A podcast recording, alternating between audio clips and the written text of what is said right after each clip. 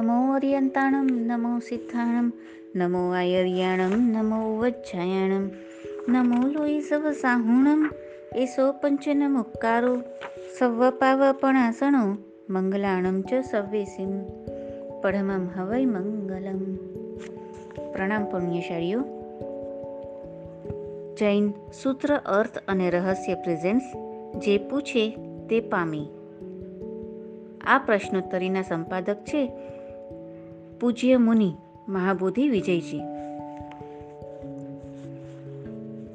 Question ninety five વર્તમાન કાળમાં શ્રી ઉપસર્ગહર સ્તોત્રની શ્રુત કેવલી ભગવાન શ્રી ભદ્રબાહુ સ્વામીજીએ રચેલી કેટલી ગાથાઓ વિદ્યમાન છે? આન્સર શ્રી જીનશાસન ઉપરના દ્વેષથી વરાહ મિહિર નામના વ્યંતરે મરકી ઉત્પન્ન કરી શ્રી સંઘમાં ફેલાવેલા ઉપદ્રવની શાંતિને અર્થે શ્રુતકેવલી ભગવાન શ્રી ભદ્રબાહુ સ્વામીજીએ છ ગાથાના પ્રમાણ સ્વરૂપ ઉપસર્ગહર નામના સ્તોત્રની રચના કરી અને સ્તોત્રના પ્રતાપે ધર્ણેન્દ્ર આદિદેવો પ્રત્યક્ષ થઈને ગણનાર આત્માના ઈષ્ટને સિદ્ધ કરી આપતા હતા. આથી એ મહિમાવંત સ્તોત્રનો લોકોએ વાત વાતમાં ઉપયોગ કરવા માંડ્યો. તેથી ધર્ણેન્દ્રએ આવીને શ્રુત કેવલી ભગવાન શ્રી ભદ્રબાહુ સ્વામીજી મહારાજાને વિનંતી કરી કે, ભગવાન, આ ઉપસર્ગ હર સ્તોત્રની છઠ્ઠી ગાથાને ગોપવી પાંચ જ ગાથાઓ રાખો અને અમો એ સ્તોત્રના પ્રભાવથી પરોક્ષપણે શ્રી સંઘના ઉપદ્રવને દૂર કરીશો. ઉપરના આશયની શ્રી ધર્ણેન્દ્રની વિનંતીથી શ્રુત કેવલી ભગવાન શ્રી ભદ્રબાહુ સ્વામીજી મહારાજાએ છઠ્ઠી ગાથા ભંડારી દીધી. ત્યારથી ત્યારથી જ આરંભીને તે ગાથા વિચ્છેદ થઈ છે. તેથી વર્તમાન સમયમાં શ્રી ભદ્રબાહુ સ્વામીજીની રચેલી માત્ર પાંચ જ ગાથાઓ વિદ્યમાન છે. અહીં બીજો સવાલ પૂછવામાં આવે છે આ જ આન્સરમાં. કે વર્તમાન સમયમાં કેટલાક સ્થાનોમાં અધિક ગાથાઓ જોવામાં આવે છે. તે છતાં આ પાંચ જ ગાથાઓ વિદ્યમાન છે એમ કહો છો. તે શા આધારે? તો આનો જવાબ આપતા કહે છે તપગચ્છ્ય શ્રી હિમ હંસ ગણીજીએ પોતાના બનાવેલા શ્રી આવશ્યક સૂત્રના બાલાવબોધમાં કરેલો ઉલ્લેખ આધારભૂત છે. આ ઉલ્લેખના આધારે ઉપરની વાત સિદ્ધ થવાની સાથે એ પણ સિદ્ધ થાય છે કે અન્ય સ્થળોમાં જે અધિક ગાથાઓ દેખાય છે તે શ્રુત કેવલી ભગવાન શ્રી ભદ્રબાહુ સ્વામીજીની રચેલી નથી. પરંતુ અન્યની કરેલી, અર્થાત પ્રક્ષિપ્ત ગાથાઓ છે. માટે પાંચ જ ગાથા કે જે અત્યારે વિદ્યમાન છે અને બોલાય છે, તે જ શ્રુત કેવલી શ્રી ભદ્રબાહુ સ્વામીજીની રચેલી છે.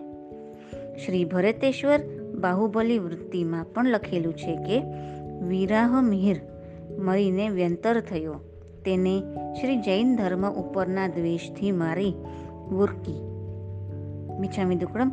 મારી વિકુરવી. શ્રાવકોને ઉપદ્રવ કરવા લાગ્યો.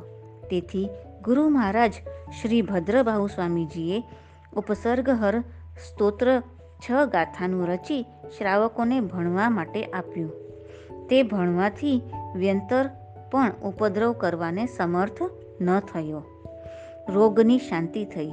પણ પછીથી જે તે કાર્યમાં તેનું સ્મરણ થવા લાગવાથી શ્રી ભદ્રબાહુ સ્વામીની પાસે આવીને ધર્ણેન્દ્ર અંતની છઠ્ઠી ગાથા વિનંતી કરીને કઢાવી નાખી. આથી નિશ્ચિત થાય છે કે શ્રી ભદ્રબાહુ સ્વામીજીની રચેલી માત્ર પાંચ જ ગાથાઓ વિદ્યમાન છે. ક્વેશ્ચન નાઇન્ટી સિક્સ જેમ ત્રેવીસમાં તીર્થપતિ શ્રી પાર્શ્વનાથ સ્વામીની મૂર્તિના મસ્તક ઉપર સર્પની ફણા હોય છે, તેમ બીજા કોઈ તીર્થંકર દેવની મૂર્તિના મસ્તક ઉપર પણ સર્પની ફણા હોય છે યા નહીં? આન્સર. જેમ પાર્શ્વનાથ સ્વામીની મૂર્તિના મસ્તક ઉપર સર્પની ફણાઓ હોય છે, તેમ સાતમા તીર્થપતિ શ્રી સુપાર્શ્વનાથ સ્વામીની મૂર્તિના મસ્તક ઉપર પણ સર્પની ફણાઓ હોય છે. શ્રી સપ્તતિશક સ્થાનક નામના ગ્રંથમાં લખ્યું છે કે શ્રી સુપાર્શ્વનાથ સ્વામી માતાના ગર્ભમાં હતા. તે અવસરે તેઓ શ્રીની માતાને એક, પાંચ અથવા નવ ફણાના ધારણહાર સર્પની શૈયામાં હું સૂતી. એવું સ્વપ્ન આવવાથી ઇન્દ્ર મહારાજાઓ શ્રી સુપાર્શ્વનાથ સ્વામીના સંવસરણમાં પણ તે પ્રભુના મસ્તક ઉપર એક પાંચ કે નવ ફણાઓ ધારણ કરતા હતા. તેથી શ્રી સુપાર્શ્વનાથ સ્વામીની મૂર્તિના મસ્તક ઉપર એક, પાંચ કે નવ ફણાઓ હોય છે. શ્રી પાર્શ્વનાથ સ્વામીએ કમઠ નામના તાપસની ધૂણીના કષ્ટમાંથી બળતા સર્પને કઢાવી, નવકાર મંત્ર સંભળાવી ધર્ણેન્દ્ર બનાવ્યો. તેના બદલામાં ભક્તિથી ધર્ણેન્દ્ર શ્રી પાર્શ્વનાથ સ્વામી ઉપર ત્રણ, સાત કે અગિયાર ફણાઓ ધારણ કરે છે. શ્રી સુપાર્શ્વનાથ સ્વામીની ફણાને આશરીને કલિકાલ સર્વજ્ઞ ભગવાન શ્રી હેમચંદ્ર સુરેશ્વરજી મહારાજાએ પણ સુપાર્શ્વનાથ સ્વામીના ચરિત્રમાં લખ્યું છે કે, ભગવાન ગર્ભમાં વૃદ્ધિ પામતા માતાએ સ્વપ્નમાં એક ફણાની પાંચ ફણાની અને નવ ફણાની નાગશૈયામાં પોતાને સૂતેલા જોયા. પહેલું, શ્રી પૃથ્વીદેવી માતાએ તે અવસરે સ્વપ્નમાં જેવો મોટો સર્પ જોયો, તેવો તેવો મોટો સર્પ શકેન્દ્રે શ્રી સુપાર્શ્વનાથ સ્વામીના મસ્તક ઉપર દ્વિતીય છત્રની જેમ ધારણ કર્યો. અને બીજું, ત્યારથી આરંભીને સંવસરણોમાં અને અન્ય સ્થાનોમાં પણ શ્રી સુપાર્શ્વનાથ સ્વામીના મસ્તક ઉપર એક, પાંચ અને નવ ફણાની રચના થઈ. ક્વેશ્ચન નાઇન્ટી સેવન પરમાત્મા શ્રી પાર્શ્વનાથ સ્વામીને કમઠાસુર મેઘમાલી દેવે મેઘ વરસાવી જલનો ઉપદ્રવ કર્યો. તે ઉપરથી પ્રભુનું રક્ષણ કરવા અર્થે ધર્ણેન્દ્રે આવી પ્રભુના મસ્તક ઉપર ફણીધરનું રૂપ ધારણ કર્યું. તે ફણીધરની ફણાઓ કેટલી? આન્સર. શ્રી પાર્શ્વનાથ સ્વામીને ઉપદ્રવ કરવા માટે કમઠ મેઘમાલી નામના અસુર દેવતાએ મેઘની વિકુર્વણા કરી મેઘ વર્ષાવ્યો. તેનું જલ ભગવાનની નાસિકા સુધી પહોંચ્યું. તે અવસરે આસન કંપાયમાન થવાથી ધર્ણેન્દ્રે આવીને પ્રભુના ચરણમાં જલ સુધીની ઊંચી નાળવાળું કમળ રચી મસ્તક ઉપર સાત ફણાવાળો ફણીધરનું રૂપ ધારણ કરી જલના ઉપદ્રવથી ભગવાનનું રક્ષણ કર્યું.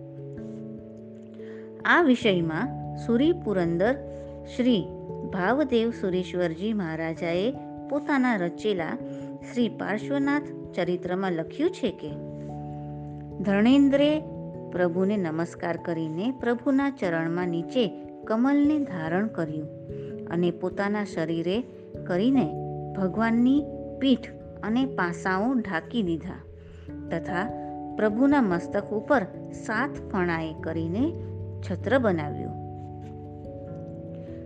ત્રિષષ્ઠી શલાકા પુરુષ ચરિત્રમાં કલિકાલ સર્વજ્ઞ ભગવાન શ્રી હેમચંદ્ર સુરેશ્વરજી મહારાજાએ પણ લખ્યું છે કે, ધર્ણેન્દ્રે શ્રી પાર્શ્વનાથ સ્વામીને નમસ્કાર કરીને તેના પગના નીચે વિસ્તૃત જલ સુધીના ઊંચા નાળવાળા અને કેવળ જ્ઞાનીના આસન જેવા કમળને સ્થાપન કર્યું અને પોતાના શરીરે કરીને ભગવાનની પીઠ પાસા અને છાતી આદિ સર્વ શરીરને ઢાંકી દીધું. તથા સાત ફણાએ કરીને ભગવાનના મસ્તક ઉપર છત્ર કર્યું. હવે આગળના સવાલ જવાબ આપણે નેક્સ્ટ ઓડિયોમાં જાણીશું. જીન આજ્ઞા વિરુદ્ધ કાંઈ પણ બોલાયું હોય તો મિચ્છામી દુક્કડમ પ્રણામ. અસ્તુ.